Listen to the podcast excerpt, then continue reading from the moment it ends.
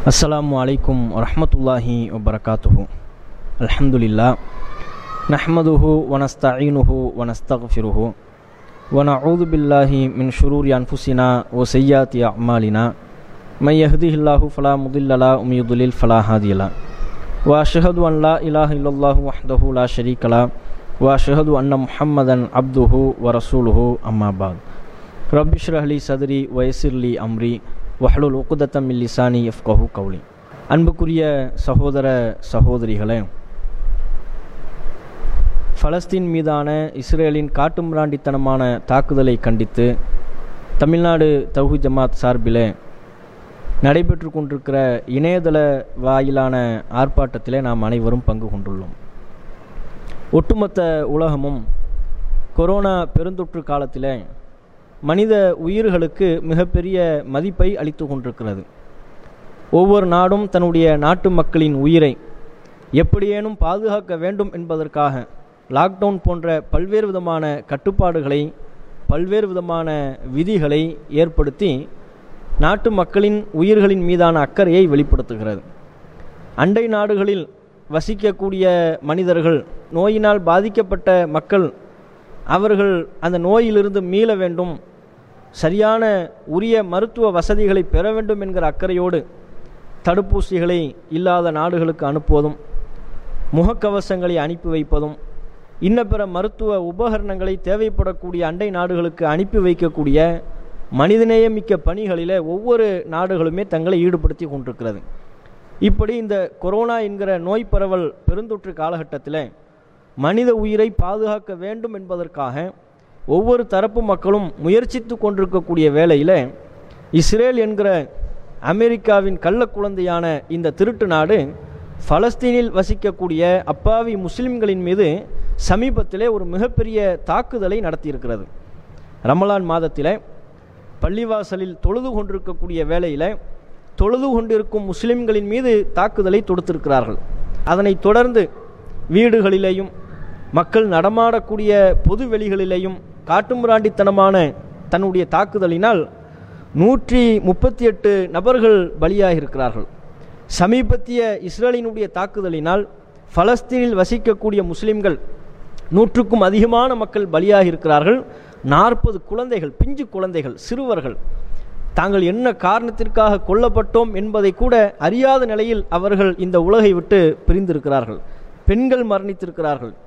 நாமெல்லாம் மகிழ்ச்சியோடு மிகுந்த சந்தோஷத்தோடு புத்தாடி அணிந்து கொண்டு இந்த பெருநாளை கொண்டாடியிருந்த வேளையில் பலஸ்தீனில் வசிக்கக்கூடிய முஸ்லிம்கள் இஸ்ரேலின் தாக்குதலின் காரணத்தினால் தங்களுடைய குடும்ப உறுப்பினர்கள் பலரை இழந்த நிலையில் இந்த பெருநாளை கொண்டாடியிருக்கிறார்கள். பெருநாள் கொண்டாட்டம் என்று வாயளவில் நாம் சொல்லிவிட்டாலும் கூட தங்களுடைய வீடுகளிலே பெருநாள் தினத்திலும் பல உயிரற்ற சடலங்களை தங்களுடைய வீடுகளில் வைத்தபடிதான் இந்த பெருநாளை அவர்கள் கடந்திருக்கிறார்கள். தந்தை இழந்த பல குழந்தைகள் பிள்ளைகளை இழந்த பல பெற்றோர்கள் உடன் பிறந்த சகோதர சகோதரிகளை இழந்த பல நபர்கள் இந்த பெருநாளின் போதும் பெருநாளினுடைய மகிழ்ச்சிகரமான நாளின் போது கூட அவர்களை அடக்கம் செய்வதற்கு கூட வெளியே செல்ல முடியாத அளவிற்கு ஒரு போர் சூழல் இஸ்ரேலின் காட்டுமிராண்டித்தனமான கண்மூடித்தனமான தாக்குதல்கள். போர்க்களத்தின் நடுவே தான் அவர்களின் சமீபத்திய இந்த வாழ்க்கை. சில தாய்மார்கள் பிபிசிக்கு பேட்டி அளித்திருக்கிறார்கள் எங்களால் நிம்மதியாக இரவு நேரத்தில் தூங்க முடிவதில்லை. இஸ்ரேலினுடைய போர் இராணுவ விமானங்கள் அதனுடைய சத்தம் அந்த சப்தத்தை கேட்டுவிட்டாலே எங்கள் குழந்தைகள் அலறுகிறார்கள் பதறுகிறார்கள். எங்களுடைய உள்ளத்தையும் மிகப்பெரிய அளவிலான ஒரு அச்சம் ஆட்கொண்டு விடுகிறது. எங்கே எங்களுடைய வீடுகளின் மீது குடியிருப்புகளின் மீது குண்டுமலை பொழிந்து விடுமோ? நாங்கள் இறந்து விடுவோமோ? எங்கள் குடியிருப்புகள் நசுக்கப்பட்டு விடுமோ? தரைமட்டமாக்கப்பட்டு விடுமோ? என்ற ஒரு அச்சத்திலேயே பீதியிலேயே நாங்கள் வாழ்ந்து கொண்டிருக்கிறோம். சதா குண்டுகளின் சத்தம் இராணுவ ஏவுகணைகளினுடைய சத்தம் அவற்றுக்கிடையில் இறைவனை மாத்திரமே நாங்கள் பிரார்த்தித்தவர்களாக இறைவனின் உதவியை மாத்திரமே வேண்டியவர்களாக எங்களுடைய வாழ்வை நாங்கள் கழித்து கொண்டிருக்கிறோம் என்று சொல்லக்கூடிய நிலை. வரலாறுகளில் மாத்திரம்தான் இப்படிப்பட்ட காட்சிகளை நாம் பார்த்திருப்போம் படித்திருப்போம். நபியல் நாயிம் சல்லா அலிஸ்லம் அவர்களின் வரலாறுகளை அவர்களோடு உடன் இருந்த சஹாபாக்களின் வரலாறுகளை படிக்கின்ற பொழுதுதான் போர்க்களங்களின் காட்சியையும் அந்த நேரத்தில் சஹாபிய ஆண்கள் பெண்களினுடைய உறுதியையும் பற்றி நாம் படித்து அறிந்திருப்போம். அப்படியான செய்திகளை தற்போது பலஸ்தீனில் இருக்கக்கூடிய முஸ்லிம்கள் தங்களுடைய மன உறுதியை இந்த காலகட்டத்திலையும் வெளிப்படுத்தி கொண்டிருக்கிறார்கள். மிகப்பெரிய இன்னல்களுக்கு மத்தியிலே அவர்கள் வாழ்ந்து கொண்டிருக்கிறார்கள். இந்த தாக்குதலை ஒட்டி ஒரு தாய் தன்னுடைய பிள்ளையை தன்னுடைய குழந்தையை இழந்து விடுகிறாள். அவள் உடனடியாக தன்னுடைய சகோதரிகளுக்கு அவள் சொல்கிறாள் அதனை படம் பிடித்திருக்கிறார்கள். வீடியோவாக நீங்கள் இணையதளத்தில் பார்க்க முடியும். அந்த பெண்மணி மன உறுதியோடு சொல்கிறாள் இந்த தாக்குதலில் நான் என்னுடைய ஒரு குழந்தையை இழந்து விட்டேன். பிரச்சனை இல்லை. எனக்கு இன்னும் நான்கு பிள்ளைகள் இருக்கிறார்கள். அந்த நான்கு பிள்ளைகளுக்கும் எங்களுக்கு இழைக்கப்பட்டிருக்கிற அநீதியை நான் எடுத்துச் சொல்லி வளர்ப்பேன். அந்த நான்கு பிள்ளைகளையும் எங்களுடைய நாட்டு மக்களுக்கு ஏற்பட்டிருக்கிற இந்த இன்னல்களை அநீதியை துடைத்தெறிய வேண்டும் என்பதற்குண்டான போர்க்களத்தில் பங்கேற்கிற போராளிகளாக நான் உருவாக்குவேன் என்று எந்த விதமான சலனமும் இல்லாமல் தயக்கமும் இல்லாமல் தடுமாற்றம் இல்லாமல் இந்த வார்த்தையை சொல்லக்கூடிய வீர பெண்மணியை நாம் பார்க்கிறோம். எப்படிப்பட்ட ஒரு காட்சி? எப்படி நபியல் நாயும் சல்லா அலிஸ்லாம் அவர்களிடத்தில் உம்மு ஹாரிசா என்கிற ஒரு பெண்மணி பதிர் போர்க்களத்திலே தம்முடைய மகன் கொல்லப்பட்டு விட்ட செய்தியை அறிந்து அதை பற்றி நபியல் நாயிம் சல்லா அலிஸ்லாம் அவரிடத்தில் கேட்பார்கள். அல்லாஹின் தூதரே என்னுடைய மகன் கொல்லப்பட்டு விட்டான். உங்களுக்கு தெரியும் அவர் இப்போது எங்கே இருக்கிறார்? சொர்க்கத்தில் இருக்கிறாரா? அவர் சொர்க்கத்தில் இருக்கிறார் என்றால் நான் மிகுந்த நிம்மதி அடைவேன். நிலைமை அப்படி இல்லை என்று சொன்னால் என் மகனுக்காக நான் பிரார்த்தனை செய்வேன். சொல்லுங்கள் என்று கேட்டார்கள். நபியல் நாயிம் அவர்கள் சொன்னார்கள் நீங்கள் கவலைப்பட வேண்டாம்.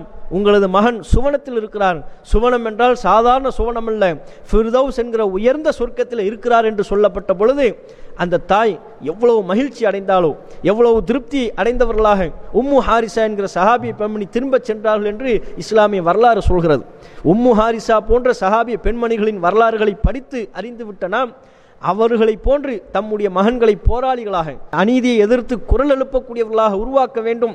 அவ்வாறு அநீதியை எதிர்த்து எழுப்பக்கூடிய குரலின் போது அடக்குமுறையினால் தம்முடைய மகன் உயிரை இழந்தாலும் பிரச்சனை இல்லை என்று சொல்லக்கூடிய அளவிற்கு உண்டான நிலைக்கு அவர்கள் தள்ளப்பட்டிருக்கிறார்கள் என்பதை பார்க்கிறோம்.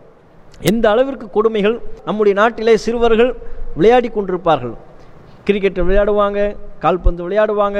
இப்படி விளையாடக்கூடிய பருவத்தில் உள்ள சிறுவர்களெல்லாம் பல்வேறு விதமான துன்புறுத்தலுக்கு ஆளாக்கப்படுகிறார்கள் பலஸ்தீனில். இப்போ இந்த ரமலான் மாதத்தை ஒட்டி நடைபெற்ற தாக்குதலின் போது தொடர்ச்சியாக அங்குள்ள சிறுவர்களும் பல்வேறு விதமான தாக்குதல்களுக்கு பல்வேறு விதமான சித்திரவதைகளுக்கு அவர்கள் உள்ளாகிறார்கள். வெளியே ஒரு சிறுவர் நடமாடினால் அவரை பிடித்து நீ கல்லறிந்து விட்டாய் என்று சொல்லி அவன் குடும்பத்தில் தந்தையை இழந்திருக்கிறான். குடும்பத்தில் தாயை இழந்திருப்பான். அந்த வேதனையில் அறியாமல் ஒரு சிறு கல்லை எடுத்து இராணுவ வீரர்கள் மீது எரிந்து விட்டால் போதும். உடனடியாக அந்த சிறுவர்களை பிடித்து சிறையில் தள்ளுகிறார்கள் பல நாட்களாக. அவர்களுடைய கண்களை கட்டிவிட்டு உணவு கூட கொடுக்காமல் சித்திரவதை செய்கிறார்கள்.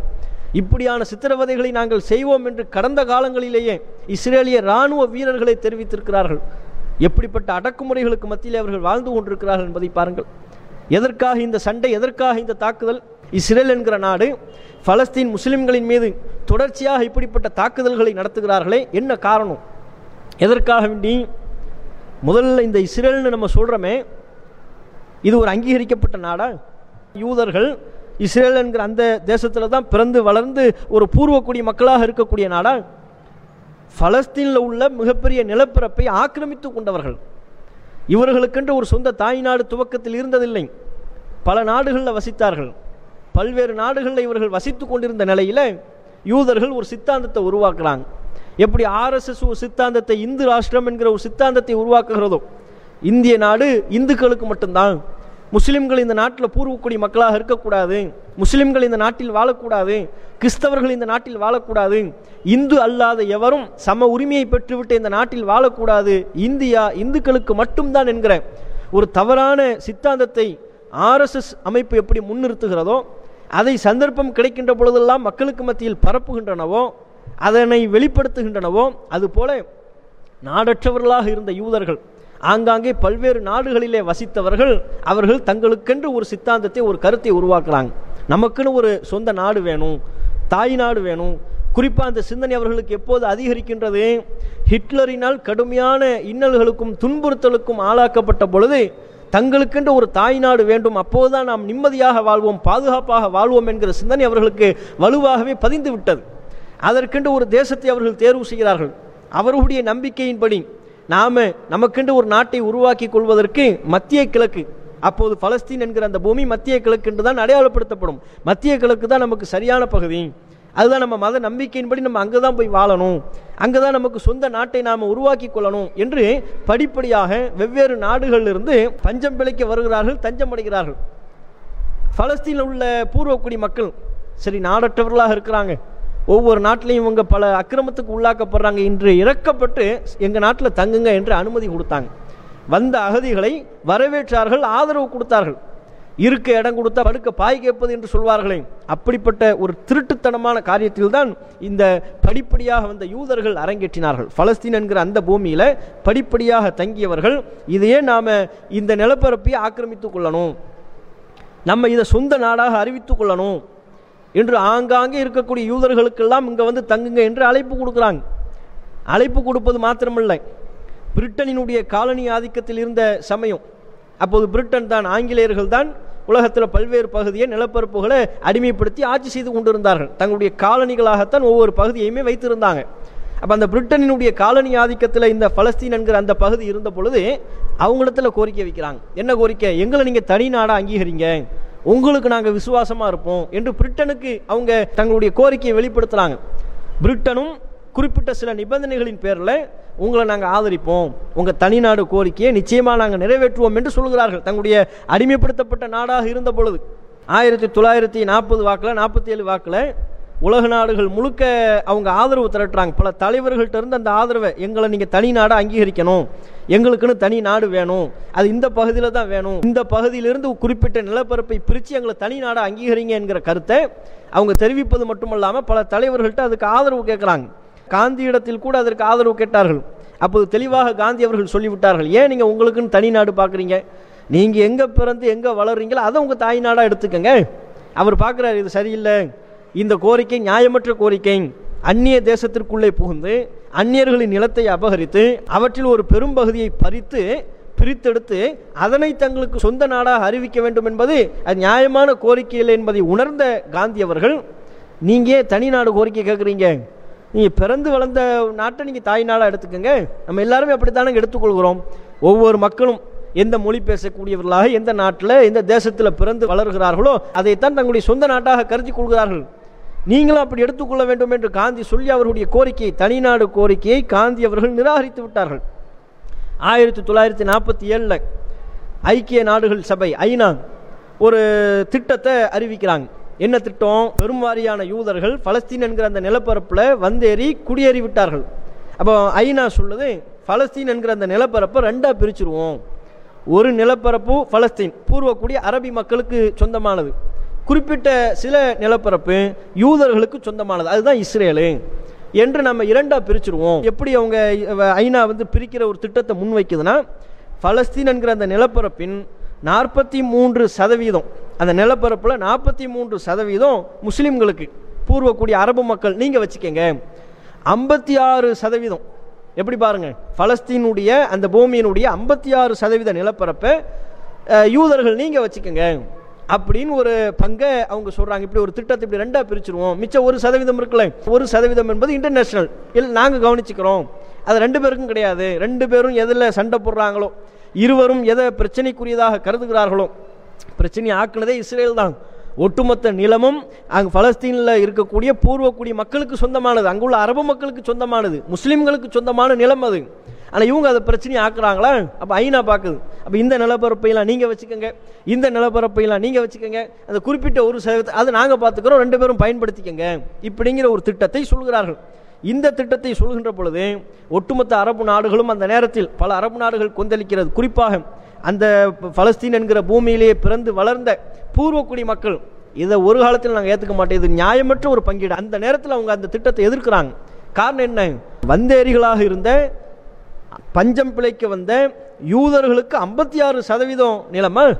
அவங்க இருக்கிறதே முப்பது சதவீதம். முப்பது சதவீதம் மாத்திரம் இருக்கக்கூடிய யூதர்களுக்கு நிலத்தின் ஐம்பத்தி ஆறு சதவீதத்தை நீங்கள் கொடுக்குறீங்க. எழுபது சதவீதம் இருக்கக்கூடிய முஸ்லீம்களாக எங்களுக்கு வெறும் நாற்பத்தி மூன்று சதவீதம். பூர்வக்குடி மக்கள் எங்களுக்கு நாற்பத்தி மூணு சதவீதமா இந்த நியாயமற்ற பங்கீடு இந்த பங்கீடை நாங்கள் ஏற்றுக்கொள்ள மாட்டோம் அப்படின்னு சொல்கிறாங்க இப்படி இஸ்ரேல் என்கிற ஒரு தனி நாடு என்று அறிவிக்கப்படுகின்ற பொழுது அந்த கருத்து வருகின்ற பொழுது இந்தியாவில் உள்ள நேரு கூட இந்த திட்டத்தை எதிர்க்கிறார். ஆல்பர்ட் ஐன்ஸ்டீன் ஐன்ஸ்டீன் என்கிற ஒரு விஞ்ஞானியை நாம் அறிந்திருப்போம். அவர் நேருவுக்கு கடிதம் எழுதுகிறார். என்ன கடிதம் எழுதுகிறார்? நீங்கள் இஸ்ரேலு தனி நாடு கோரிக்கையை நீங்கள் அங்கீகரிக்க வேண்டும். அதற்கு நீங்கள் ஆதரவு தர வேண்டும் என்று எழுதுகிறார். ஆல்பர்ட் ஐன்ஸ்டீனை நம்ம ஒரு விஞ்ஞானியை அறிவோம். ஆனால் அவர் பிறப்பின் அடிப்படையில் ஒரு யூதர். அப்போ பிறப்பின் அடிப்படையில் யூதராக இருக்கிற காரணத்தினால யூதர்களுக்கென்று ஒரு தனி நாடு வேண்டும் என்கிற அந்த கோரிக்கையை நியாயப்படுத்தி சரி கண்டு நேருவும் இதை சரிகாண வேண்டும். அப்போது செல்வாக்கு பெற்றிருந்த இந்திய நாடு அதன் முகமாக இருக்கிற அடையாளமாக இருக்கிற நேருவும் இந்த கோரிக்கையை சரியான வேண்டும் என்று கடிதம் எழுதுகிறார். அப்போ நேரு சொல்லிடுறாரு யூதர்களின் மீது நமக்கு பரிவு இருக்குது அன்பு இருக்குது. ஆனால் அவர்களுக்கென்று பலஸ்தீன் பூமியில் தனி நாடு கோரிக்கை நியாயமற்றது. அப்படி அவங்க இதை தங்களுடைய சொந்த நாடாக தனி நாடாக அங்கீகரிக்கப்பட்டால் அங்குள்ள பூர்வக்குடி மக்கள் வெளியேற்றப்படுவார்கள் அகதிகளாக ஆக்கப்படுவார்கள் துன்புறுத்தப்படுவார்கள். ஏன்னா இவர் தான் இந்தியாவில் ஒரு பிரிவினையை பார்த்துட்டார்ல. அப்போ பிரிவினையை பார்த்த அந்த காரணத்தினால இப்படி நிலத்தை பிரிக்கும் போது பூர்வக்குடி மக்கள் பாதிக்கப்படுவாங்க. அதனால் பல பிரச்சனை இருக்கும். அதனால் இது வேண்டாம் என்று சொல்லி ஐன்ஸ்டீனுக்கே மறுப்பு கடிதம் எழுதி இதை நான் ஆதரிக்க மாட்டேன். இது சரியில்லை. அதே நேரத்தில் யூதர்களின் மீது எனக்கு பரிவு இருக்குது அன்பு இருக்கு என்று மறுப்பு கடிதம் எழுதியிருக்கிறார் என்பது வரலாறு. ஆனால் ஐநா சொன்ன அந்த பங்கீட்டை அந்த கருத்தை யூதர்கள்லாம் ஒப்புக்கொள்கிறாங்க இது சரி பிரச்சனை இல்லை நாங்கள் அப்படி எடுத்துக்கிறோம். அரபிய மக்கள் எதிர்க்கிறாங்க. அந்த எதிர்ப்பும் யுத்தமாக சண்டையாக மாறுகிறது. இதுதான் அந்த யுத்தத்தினுடைய துவக்கம். அரபு நாடுகள்லாம் சேர்ந்து கொண்டு பலஸ்தீனில் உள்ள முஸ்லீம்கள் அவர்களோடு ஜோர்டான் சேர்ந்து கொள்கிறது சிரியா சேர்ந்து கொள்கிறது எகிப்து சேர்ந்து கொள்கிறது. இப்படி அண்டை நாடுகள் தங்களுடைய நில அளவில் நிலப்பரப்பு அடிப்படையில் அருகாமையில் இருக்கக்கூடிய அரபு நாடுகளும் சேர்ந்து கொண்டு இஸ்ரேலின் மீது இஸ்ரேல் என்று தங்களை தனி நாடாக அறிவிக்கிறாங்கள்ல பலஸ்தீனில் உள்ள நிலப்பரப்பை பறித்து கொண்டு அறிவிக்கிறார்கள் அல்லவா? அவர்களின் மீது தாக்குதலை தொடுக்கிறார்கள். இது சரியில்லை நீங்கள் போங்கங்கிறாங்க. இவங்க திருப்பி தாக்குதல் தொடுக்கிறார்கள். அந்த யுத்தத்தில் லட்சக்கணக்கான முஸ்லிம்கள் அகதிகளாக வெளியேற்றப்படுகிறார்கள். அந்த யுத்தத்தில் இஸ்ரேல் மேலை நாடுகளினுடைய ஆதரவை பெற்று அவர்களிடமிருந்து சக்தி வாய்ந்த ஆயுதங்களை பெற்று அரபு நாடுகளை தோற்கடிக்கிறார்கள். குறிப்பாக பலஸ்தீனில் உள்ள முஸ்லிம்களை எல்லாம் அவர்கள் கொன்று குவிக்கிறார்கள். குழந்தைகளை கொன்று குவிக்கிறார்கள் அப்பாவிகளை கொன்று குவிக்கிறார்கள். அது மாத்திரமல்ல லட்சக்கணக்கான முஸ்லிம்களை அந்த நாட்டிலிருந்து பலஸ்தீன் நாட்டிலிருந்து அகதிகளாக வெளியேற்றுகிறார்கள். ஆயிரக்கணக்கான முஸ்லிம்களை மிரட்டுகிறார்கள். இப்படியான ஒரு சண்டை போரின் போது துவக்கத்தில் ஐநா மன்றம் எதனை ஒரு அறிவிப்பாக தீர்வாக முன்வைத்ததோ எந்த நிலப்பரப்பை யூதர்களுக்கு நீங்கள் எடுத்துக்கொள்ளுங்கள் என்ற ஒரு கருத்தை முன்வைத்ததோ அந்த சதவிகிதத்தை விட அதிகமான நிலப்பரப்பை இந்த யுத்தத்தின் வாயிலாக இஸ்ரேல் அபகரித்து கொண்டது ஆக்கிரமித்து கொண்டது. அதற்கு பிறகு பார்க்குறாங்க இந்த சண்டை இந்த யுத்தம் இதனால் ஆயிரக்கணக்கான நூற்றுக்கணக்கான அப்பாவிகள் கொல்லப்படுகிறார்கள் என்பதை பார்த்த பொழுது யுத்தம் தொடர்ந்து தொடர்ந்து நடைபெற்று கொண்டிருக்கிற வேளையில் அப்பாவி மக்களின் உயிர்கள் பறிபோவதை பார்த்து ஒரு அமைதி ஒப்பந்தம் ஏற்படுகிறது. ஆயிரத்தி தொள்ளாயிரத்தி நாற்பத்தி ஒம்போதில் பலஸ்தீனுக்கும் இஸ்ரேலுக்கும் மத்தியில் ஆயிரத்தி தொள்ளாயிரத்தி நாற்பத்தி ஒம்போதில் ஒரு அமைதி ஒப்பந்தம் ஏற்படுது. போரை நம்ம நிறுத்தி கொள்வோம் அப்படின்னு. ஆனால் அந்த ஒப்பந்தம் ஏற்பட்டதற்கு பிறகும் அவ்வப்போது முஸ்லீம்களை வம்பு கிழப்பதும் தங்களுடைய எல்லை பகுதியில் இருக்கக்கூடிய இவங்க எதை தங்களுடைய நாடு என்று வரையறுக்கிறார்களோ அபகரித்து கொண்டார்களோ இவர்களுடைய ஆக்கிரமிப்போ அபகரிக்கப்பட்ட பகுதியில் இருக்கிற முஸ்லிம்களை வெளியேற்றுவதும் இன்னும் பல நிலப்பரப்புகளை பலஸ்தீன் நாட்டினுடைய நிலப்பரப்பை அபகரிப்பதுமாக தொடர்ந்து ஆக்கிரமிப்பிலையும் அபகரிப்பிலையும் யுத்தத்திலையும் சண்டையிலையுமே எல்லை மீறி ஈடுபடக்கூடியவர்களாகத்தான் இஸ்ரேல் இருந்தது. ஆயிரத்தி தொள்ளாயிரத்தி எழுபத்தி மூன்று அப்போதும் ஒரு யுத்தம். அப்போ அரபு நாடுகள் வர்றாங்க. எகிப்து சிரியா ஆறு நாட்கள் யுத்தம் நடைபெறுகிறது. அந்த யுத்தத்திற்கு யோம் கிப்பூர் என்று சொல்கிறார்கள். அதாவது யூதர்கள் ஒரு குறிப்பிட்ட நாளை புனித நாளாக அவர்கள் கருதி வழிபாடு செய்கிறார்கள். அந்த நாளிலே அவர்களுக்கென்று குறிப்பிட்ட விசேஷமான வழிபாடுகளில் ஈடுபடக்கூடிய ஒரு நாள் அது. அந்த நாளில் யுத்தத்தை வைத்து அந்த யுத்தத்தின் மூலமாகவும் பல்வேறு விதமான நிலப்பரப்புகளை ஆக்கிரமித்துக் கொள்கிறார்கள். இப்படி அடிக்கடி பல்வேறு விதமான யுத்தங்களின் வாயிலாக மேலை நாடுகளினுடைய ஆதரவை பெற்று அவர்களிடமிருந்து ஆயுதங்களை பெற்று அநியாயத்தின் வாயிலாகவே பலஸ்தீனுடைய நிலப்பரப்பை இவர்கள் படிப்படியாக கொஞ்சம் கொஞ்சமாக உறிஞ்சினார்கள். இப்போ நிலைமை என்ன? வெறும் பன்னிரெண்டு சதவீத நிலப்பரப்பு கூட பலஸ்தீனில் உள்ள முஸ்லீம்களிடத்தில் இல்லை. அதிகமான நிலப்பரப்பும் இஸ்ரேல் ஆக்கிரமித்து கொண்ட நிலப்பரப்பாக மாறிவிட்டது. தங்களுடைய சொந்த நாட்டில் அவர்கள் அகதிகளாக ஆக்கப்படக்கூடிய அளவிற்கு நாடற்றவர்களாக ஆக்கப்படக்கூடிய ஒரு நிலைக்கு பலஸ்தீன் முஸ்லீம்கள் தள்ளப்பட்டிருக்கிறாங்க. அவர்களுடைய நோக்கம் அவருடைய லட்சியம் நிறைவேறவில்லை. சமீபத்தில் நடைபெற்ற அந்த தாக்குதல் கூட எதற்காக? கிழக்கு ஜெருசலம் என்கிற பகுதி. அந்த பகுதியையும் ஆயிரத்தி தொள்ளாயிரத்தி அறுபத்தி ஏழில் இஸ்ரேல் ஆக்கிரமிக்கின்றது. ஆனால் அங்கே பதினேழு லட்சம் என்கிற அளவிற்கு முஸ்லீம்கள் இருக்கிறார்கள். அந்த முஸ்லீம்கள் தங்களுடைய சொந்த பகுதியை விட்டு சொந்த நிலத்தை விட்டு வெளியேறி செல்ல மறுக்கிறார்கள். அங்கேயே வாழ்கிறார்கள். அப்படியான நிலையில் அந்த பகுதியிலிருந்தும் கிழக்கு ஜெருசலம் என்கிற அந்த பகுதியிலிருந்தும் முஸ்லிம்களை வெளியேற்றுவதற்கு சந்தர்ப்பம் பார்த்து கொண்டிருக்கிறார்கள். ரமலான் நேரம் இரவு நேர தொழுகையில் அவர்களுக்கு ஒற்றைப்படை இரவு அந்த நேர இரவு நேர விசேஷ தொழுகையில் முஸ்லிம்கள் ஈடுபடுகிறார்கள். தொண்ணூறாயிரம் ஏறத்தாழ ஒரு லட்சத்திற்கும் நெருக்கமான முஸ்லிம்கள் பள்ளிவாசல்லே ஒன்று குழுமி விட்டார்கள். இதை பார்க்கிறார்கள். ஆக இவ்வளோ பெரிய மக்கள் ஒன்று குழுமி விட்டார்களே. அதுவும் அந்த நாள் சரியாக இஸ்ரேல் ஜெருசலம் என்கிற அந்த பகுதியை ஆயிரத்தி தொள்ளாயிரத்தி அறுபத்தி ஏழில் ஆக்கிரமித்த அந்த நாளை நினைவுபடுத்தக்கூடிய நாள் அது. அப்படியான நாளில் முஸ்லிம்கள் எழுச்சி பெறுவதா அப்போ நம்மிடமிருந்து இந்த பகுதியை இவர்கள் அபகரித்துக் கொள்ள முனைகிறார்களா? நமக்கு இவர்கள் அடிபணிய மறுக்கிறார்களா? முஸ்லிம்களின் இந்த எழுச்சியை நாம் இப்போதே முளையிலேயே கிள்ளி எறிய வேண்டும். இப்போது நாம் விட்டுவிடக்கூடாது என்று சொல்லி பள்ளிவாசலில் புகுந்து தாக்குறதுக்கு காரணமே அதுதான். கிழக்கு ஜெருசலம் தாங்கள் ஆக்கிரமித்து கொண்ட அந்த பகுதியை அந்த பகுதியில் வாழக்கூடிய முஸ்லிம்கள் ஒருபோதும் எழுச்சி பெற்றுவிடக்கூடாது. அவங்க தொடர்ந்து அடிமைகளாகவே இருக்க வேண்டும். அதற்காகத்தான். இந்த கிழக்கு ஜெருசலத்தில் மிக குறிப்பாக ஷேக் ஜர்ரா என்கிற அந்த பகுதி. அந்த பகுதியை அந்த பகுதியில் இருக்கக்கூடிய முஸ்லிம்களை படிப்படியாக இவர்கள் வெளியேற்றுகிறார்கள். வெளியேற்றுவதற்கு முயற்சிக்கிறார்கள். இவர்களுடைய ஆக்கிரமிப்பு பகுதியில் வாழக்கூடிய முஸ்லிம்கள் எந்த அளவிற்கு ஒரு மிகப்பெரிய வேதனையில் வாழ்ந்து கொண்டிருக்கிறார்கள் என்றால் ஆயிரத்தி தொள்ளாயிரத்தி ஐம்பதுலேயே இஸ்ரேல் ஒரு சட்டத்தை கொண்டு வருகிறது. எந்த யூதரும் உலக நாடுகளில் எந்த நாட்டில் வசிக்கக்கூடிய யூதரும் இஸ்ரேலில் வந்து குடியுரிமை பெறலாம் என்கிற ஒரு சட்டத்தை கொண்டு வந்து தங்களுடைய எண்ணிக்கையை அதிகப்படுத்துகிறார்கள். அதே வேளையில் இவர்களுடைய ஆக்கிரமிப்பு பகுதியில் இருக்கக்கூடிய முஸ்லிம்கள் தொடர்ச்சியாக ஐந்து வருடம் அந்த நிலப்பகுதி இல்லை என்று சொன்னால் அவர்களுடைய குடியுரிமை பறிக்கப்படும். மீண்டும் அவர்கள் அந்த நிலப்பகுதியில் வாழ்வதற்கு அனுமதி கிடையாது என்று சொல்லி தங்களுடைய அடக்குமுறையை தங்களுடைய அத்துமீறலை முஸ்லிம்களின் மீது ஏவுகிறார்கள். அது மாத்திரமல்லாமல் தங்களுடைய ஆக்கிரமிப்பு பகுதியில் இருக்கக்கூடிய முஸ்லிம்களின் வீடுகளை எல்லாம் இடிக்கிறார்கள். கேட்டால் என்ன? விதிகளுக்கு மாத்தமாக நீங்கள் உங்கள் கட்டடத்தை கட்டியிருக்கிறீங்க? அதனால தான் உங்கள் கட்டடத்தை நாங்கள் இடித்தோம் என்று சொல்லி ஒரு வெறுப்புணர்வுலையும் குறிப்பிட்ட ஒரு இன அழிப்பு முஸ்லிம்களின் வீடுகளை மாத்திரம் தகர்க்க வேண்டும் என்கிற அவர்களை எப்படியேனும் தங்களுடைய ஆக்கிரமிப்பு பகுதியிலிருந்து வெளியேற்றி அந்த பகுதியில் யூதர்களை குடியிருக்க செய்ய வேண்டும் என்பதற்காக வேண்டிய உள்ள சதியில் அவங்க தொடர்ந்து ஈடுபடுகிறார்கள். இந்த நிலையில் அந்த ஆக்கிரமிப்பு பகுதியில் வாழக்கூடிய முஸ்லிம்கள் தங்களை தற்காத்து கொள்வதற்கு சில பல நடவடிக்கைகளில் ஈடுபட்டால் உடனே என்ன? இவங்களாம் தீவிரவாத குழுக்கள். இவ்வளவு செய்திகள் நடைபெறுகிறதே ஊடகங்கள் இதை சரியான நியாயமான பார்வையோடு பதிவு செய்கிறதா? இஸ்ரேலினுடைய இந்த அத்துமீறலை இஸ்ரேலினுடைய இந்த காட்டுமிராண்டித்தனத்தை போர் செய்வதற்கென்று ஒரு நெறிமுறைகள் இல்லையா? ஒரு நாடு இன்னொரு நாட்டின் மீது போர் தொடுக்கிறது. தன்னுடைய நாட்டு மக்களை பாதுகாக்க வேண்டும் என்பதற்காக போர் தொடுக்கிறது. அந்த போருக்கென்று விதிமுறைகள் இல்லையா? அப்பாவி மக்கள் பாதிக்கப்படக்கூடாது என்கிற நியதி இல்லையா? போருக்கான தார்மீக நெறியெல்லாம் மீறி அப்பாவி பெண்களையும் முதியவர்களையும் குழந்தைகளையும் கொத்து கொத்தாக கொலை செய்யக்கூடிய அத்துமீறலில் இந்த இஸ்ரேல் ஈடுபடுகின்ற பொழுது இதனை கண்டித்து ஊடகங்கள் தங்களுடைய நியாயமான கருத்தை வெளியிட்டனவா? இதற்காக வேண்டி நியாயம் கேட்கக்கூடிய அந்த பலஸ்தீனில் இருக்கக்கூடிய போராடக்கூடிய குழுக்களை எல்லாம் தீவிரவாத குழுக்கள். நீங்கள் செய்தி இப்போ போடும்போதே பாருங்கள் பலஸ்தீன் மீது இஸ்ரேல் இராணுவம் தாக்குதல் நடத்தியது அப்படின்னு போடுவாங்க. இஸ்ரேல் குழந்தைகளை கொன்று குவித்தால் இஸ்ரேல் பலஸ்தீனில் வாழக்கூடிய அப்பாவி முஸ்லிம்களை பெண்களை எல்லாம் கொன்று குவித்தால் அது என்னவா? இஸ்ரேல் இராணுவம் தாக்குதல். இராணுவம் தாக்குச்சு. அது கொலை இல்லை.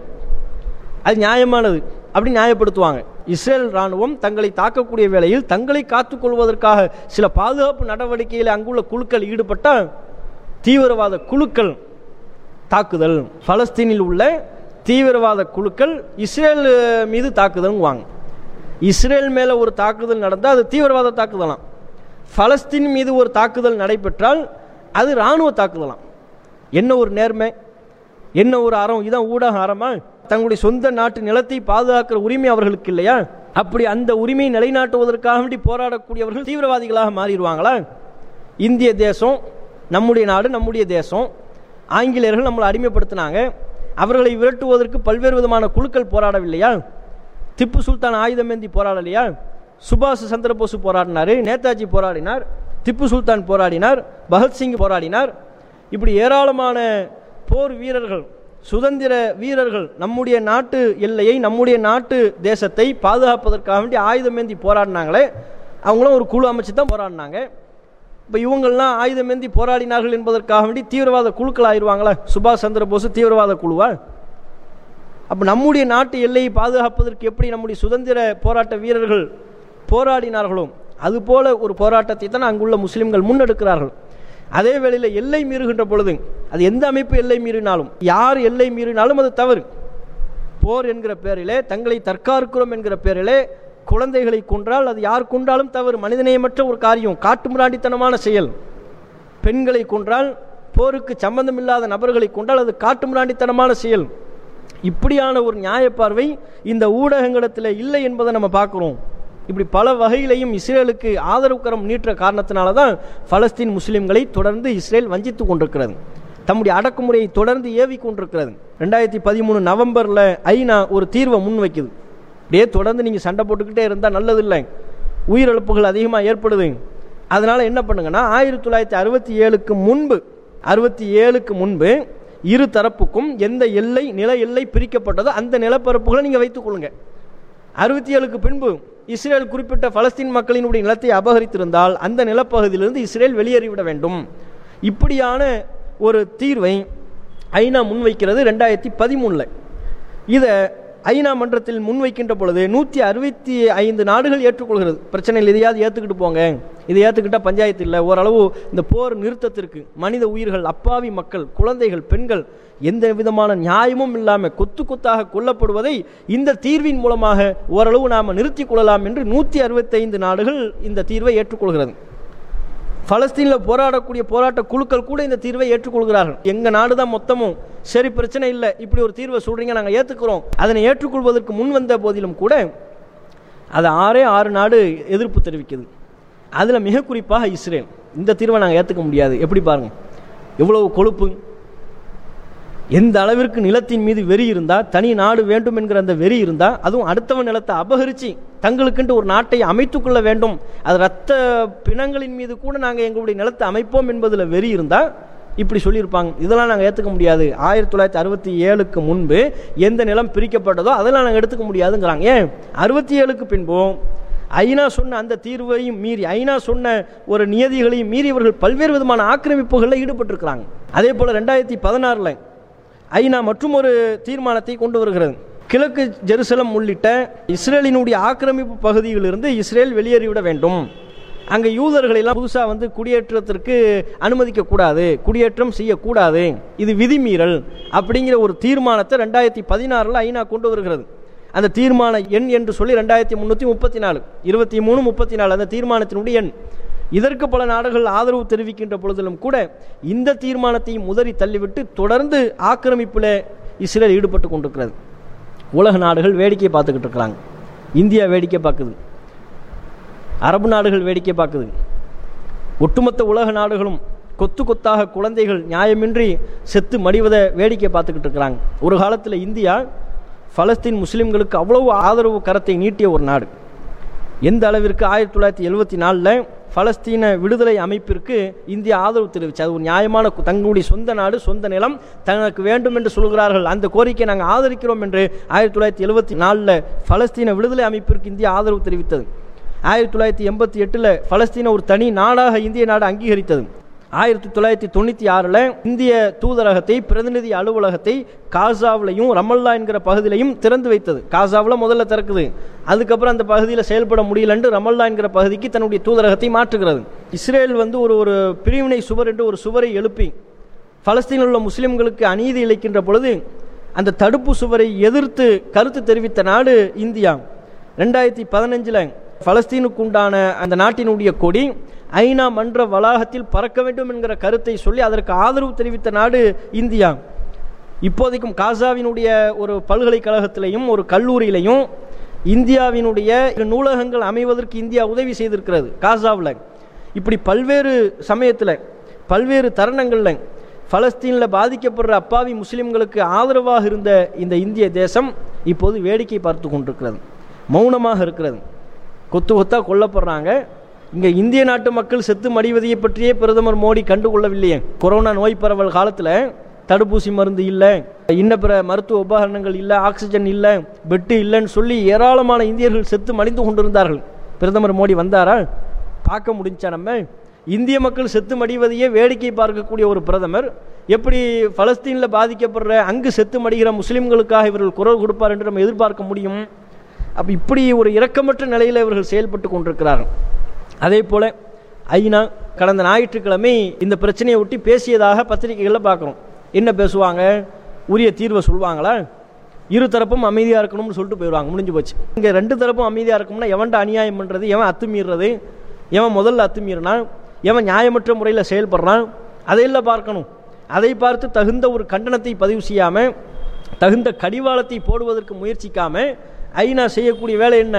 தமிழ் சினிமா படங்களில் காட்டுவாங்கள்ல பிரச்சனைகள்லாம் முடிஞ்சு போலீஸ் எப்போ வரும்? கடைசி கிளைமாக்ஸில் வரும். அது மாதிரி இவன் எல்லா தாக்குதலும் முடிஞ்சு குழந்தைகள்லாம் செத்து பிள்ளைங்கள்லாம் செத்து அப்பாவி மக்கள்லாம் செத்து ஒளிந்ததற்கு பிறகு அந்த ரத்த வடுக்கெல்லாம் மாறிவிட்டதற்கு பிறகு ஐநா வந்து சொல்லும் இரு தரப்பும் அமைதியாக இருங்க. இதுதான் ஐநாவினுடைய வேலையா? இந்த கருத்தை சொல்லத்துக்கு தான் இவ்வளவு நாட்களா?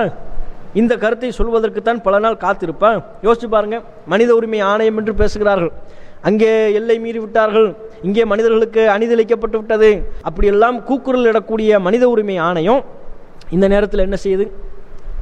இந்த இன அழிப்பை தடுத்து நிறுத்துவதற்கு இவர்கள் செய்த மனித உரிமை ஆணையம் என்கிற பேரில் செயல்படக்கூடிய அமைப்புகள் செய்த முயற்சி என்ன? என்ன முயற்சிகளை இவர்கள் மேற்கொண்டிருக்கிறார்கள்? இவர்களெல்லாம் விடுங்க அரபு நாடுகள். இஸ்லாமிய மார்க்கம் நமக்கு என்ன சொல்கிறது? அல் முஸ்லிமு அகுல் முஸ்லிம். ஒரு முஸ்லீம் இன்னொரு முஸ்லிமுக்கு சகோதரன். நபியல் நாயிம் அவர்கள் சொல்கிறார்கள் ஒவ்வொரு மூமின்களும் ஓர் உடலை போன்றவர்கள்.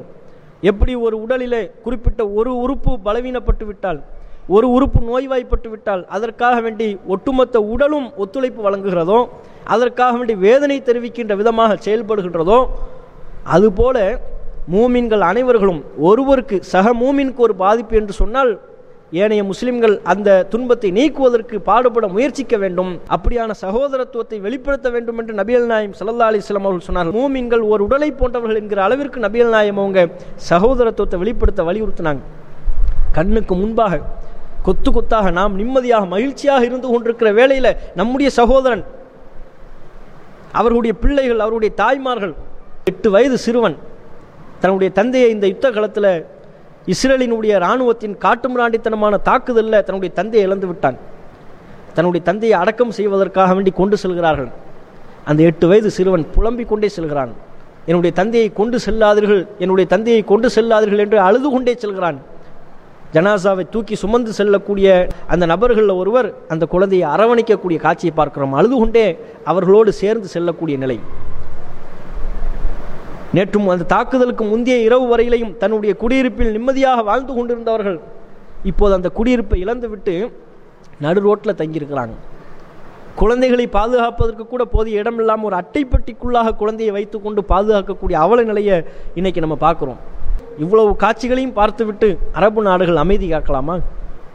தங்களுக்கு வழங்கப்பட்டிருக்கிற அதிகாரம் தங்களுக்கு வழங்கப்பட்டிருக்கக்கூடிய ஆட்சி இவற்றையெல்லாம் பயன்படுத்தி இவர்களுக்கு இழைக்கப்படக்கூடிய அநீதியை துடைத்தெறிவதற்கு ஒரு சிறு துரும்பையனும் அகற்றுவதற்கு முயற்சிக்க கூடாதா?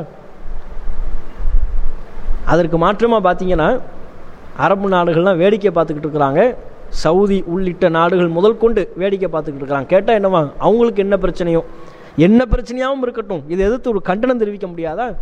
இதை தடுப்பதற்கு உங்களால் முடிந்த முயற்சிகளை செய்ய மாட்டீர்களா? எவ்வளவு வேதனை. நபியல் நாயும் சல்லா அலிஸ்லாம் அவர்கள் சொன்னார்கள் எல்லாரும் சேர்ந்து கொண்டு முஸ்லீம்களை தாக்கக்கூடிய ஒரு நிலை வரும் அப்படின்னு ரசுல்லா சொன்னாங்க. அப்போ ஏனைய முஸ்லீம்கள் எந்த நிலையில் இருப்பார்கள்? அல்லாஹ்வின் தூதரையே மற்ற முஸ்லீம்கள்லாம் இல்லையான்னு கேட்கும்போது ரசுல்லா சொன்னாங்க முஸ்லீம்களத்தில் வகுன் ஏற்பட்டு விடும். வகுன் என்றால் என்ன அல்லாஹ்வின் தூதரே என்று கேட்கின்ற பொழுது நபியல் நாயகம் சொல்கிறாங்க ஹொப்பு துன்யா ஒ கராஹியத்துல் மௌத். இந்த உலகத்தின் மீதான உலகத்தின் இன்பத்தின் மீதான ஆசை ஏற்பட்டு மரணத்தை வெறுக்கக்கூடிய நிலைதான் வகுன் என்கிற பலவீனமான ஒரு நிலை. அந்த வகுன் என்கிற நிலை ஏற்பட்டுவிடும். ஆதலால் முஸ்லிம்கள் கொத்து கொத்தாக கொல்லப்படுவார்கள். எல்லோரும் சேர்ந்து முஸ்லிம்களை அடிப்பார்கள் என்று நபியல் நாயகம் சொன்னாங்க. அல்லாஹுவின் தூதர் அவர்கள் என்றோ சொன்னது இன்றைக்கு நாம் கண்முன்னாக பார்க்கவில்லையா? இப்போது பலஸ்தீனில் பாதிக்கப்படுற முஸ்லிம்களுக்கு இருக்கக்கூடிய ஒரே ஆதரவு ஒட்டுமொத்த உலக நாடுகளும் அவர்களை கைவிரித்து விட்டார்கள். ஒட்டுமொத்த உலக நாடுகளும் அவர்களை ஏமாற்றி விட்டன வஞ்சித்து விட்டன. ஐக்கிய நாடுகள் சபை என்கிற ஐநா மன்றமும் அவர்களை ஏமாற்றிவிட்டன அரபு நாடுகள் சகோதரத்துவ நாடுகள் என்று சொல்லிக் கொள்ளக்கூடிய அரபு நாடுகள் அவர்களை ஏமாற்றி விட்டன. கருத்து சொல்வதிலிருந்து கூட அவர்கள் பின்வாங்கிவிட்டன அதற்கு மாற்றமாக இஸ்ரேலுக்கு ஆதரவு கரம் நீட்டக்கூடிய இஸ்ரேலின் தூதரகத்தை தங்களுடைய நாடுகளில் வைக்கக்கூடிய வேலையை துபை போன்ற நாடுகள் செய்து கொண்டிருக்கிறது. இந்த நிலையில் பலஸ்தீனில் பாதிக்கப்படுற அந்த முஸ்லீம்களுக்கு உண்டான ஒரே ஆதரவும் இறை உதவி மாத்திரம்தான். அல்லாஹுவினுடைய உதவியின் மீது அவர்கள் அசைக்க முடியாத நம்பிக்கை கொண்டவர்களாக இருக்கிறார்கள். அல்லாஹ் திருக்குறானில் சொல்கிறான் அல்லவா இன்னால நன்சுரு ருசுலனா வல்லதீன் ஆமனு ஃபில் ஹயாத்தி துன்யா. நாம் நம்முடைய தூதர்களுக்கும் நம்பிக்கை கொண்டவர்களுக்கும் இந்த உலகத்திலேயே உதவி செய்வோம் என்று அல்லாஹ் சொல்கிறான். அப்படிப்பட்ட அல்லாஹ்வின் உதவியை மாத்திரமே எதிர்பார்த்தவர்களாகத்தான் தங்களுடைய நாட்டில் எத்தனை அடக்குமுறைகளுக்கு அவர்கள் உள்ளாக்கப்பட்டாலும் தங்களுடைய சொந்த குடும்ப உறுப்பினர்களில் எத்தனை நபர்களை அவர்கள் இழந்தாலும் தாங்கள் என்னதான் பாதிப்புக்கு உண்டானாலும் அல்லாஹவின் உதவியை எதிர்பார்த்தவர்களாக இறைவனிடத்தில் கையேந்தி கொண்டிருக்கிறார்கள். நாமும் அவர்களுக்கு நம்மால் என்ற உதவியாக அவர்களுக்காக இந்த இறைவனிடத்தில் நம்ம பிரார்த்தனை செய்யணும். நம்முடைய தொழுகையின் போது பிரார்த்தனை செய்யணும். இறைவா பலஸ்தீனில் வாழ்கிற அப்பாவி முஸ்லிம்களுக்கு நீ உதவி செய். அங்கு கொல்லப்படுகிற குழந்தைகள் அங்கு கொல்லப்படுகிற அப்பாவி பலவீனமான நபர்கள் அவர்களெல்லாம் நீ பாதுகாத்துவிடு அவர்களுக்கு நீ மட்டுமே பாதுகாப்பு. அவர்களின் மீது அடக்குமுறை ஏவக்கூடிய இஸ்ரேலை அவர்களின் காட்டுமிராண்டித்தனத்தை அவர்களில் உள்ள அக்கிரமக்காரர்களை இறைவா நீயே பார்த்துக்கொள் என்று இஸ்ரேலை அங்கு வசிக்கக்கூடிய யூதர்களை அநியாயக்காரர்களை அல்லாஹ்விடத்தில் ஒப்படைக்கக்கூடிய விதமாகவும் பலஸ்தீனில் வசிக்கக்கூடிய அப்பாவி பலவீனமான முஸ்லிம்களுக்கு உதவி செய்யக்கூடிய பொறுப்பை அல்லாஹ்விடத்திலையும் நாம் ஒப்படைக்கணும். உளமாற பிரார்த்திக்க வேண்டிய ஒரு காலகட்டத்தில் இருக்கிறோம். அதே நேரத்தில் சில புறக்கணிப்புகள் உலகத்தில் இருந்தாலும் உலக நாடுகள் கண்டுகொள்ளவில்லை ஐநா கண்டுகொள்ளவில்லை என்கிற ஒரு நிலை இருந்தாலும் கூட தொடர்ந்து அழுத்தம் கொடுப்பது நம்முடைய கடமை. ஜனநாயகத்தின் மீது நம்பிக்கை கொண்டிருக்கிற நாம நமக்கு முன்பாக இருக்கக்கூடிய ஒரே வழிமுறை இந்தியா இந்த அநியாயத்தை எதிர்த்து குரல் எழுப்பணும். பாதிக்கப்படுற பலஸ்தீனுக்கு ஆதரவாக கடந்த காலங்களில் எப்படி இஸ்ரேலுக்கு எதிராக ஒரு நிலைப்பாட்டை எடுத்ததோ பலஸ்தீனில் பாதிக்கப்படுற முஸ்லிம்களுக்கு ஆதரவான நிலைப்பாட்டை இந்தியா எடுத்ததோ அது போன்ற இந்த நேரத்திலையும் பாதிக்கப்படுற பலஸ்தீன் முஸ்லிம்களுக்கு இந்தியா தன்னுடைய ஆதரவு கரத்தை நீட்ட வேண்டும் என்கிற ஒரு குரலை தொடர்ந்து நாம் வலியுறுத்தணும். நம்முடைய கருத்துக்களின் வாயிலாக இணையதளங்களில் ஃபேஸ்புக்கு போன்ற சமூக வலைத்தளத்தை பயன்படுத்தி பலஸ்தீனில் இப்போது என்ன நடைபெற்று கொண்டிருக்கிறது? எப்படியான அக்கிரமங்கள் அநியாயங்கள் இஸ்ரேல் இராணுவத்தால் முஸ்லிம்கள் மீது கட்டவிழ்த்து விடப்படுகிறது?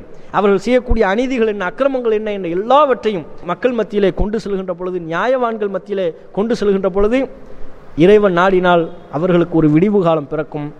அவர்கள் நிம்மதியாக வாழக்கூடிய ஒரு வாழ்வை அப்படிப்பட்ட ஒரு நிம்மதியை அவர்களுடைய வாழ்க்கையில் அல்லாஹ் அவர்களுக்கு வழங்க வேண்டும் என்கிற ஒரு கோரிக்கையை இறைவனிடத்தில் தொடர்ந்து வலியுறுத்தி பிரார்த்தனை செய்வோமாக என்று கேட்டு என்னுடைய இந்த தகவலை நிறைவு செய்து கொள்கிறேன். வாஹுருதாவானால் அஹமதுல்லாஹி ரபுல்லாலமீன் அஸ்லாம் அலைக்கும் வரமத்துல்லாஹி வபரகாத்துஹு.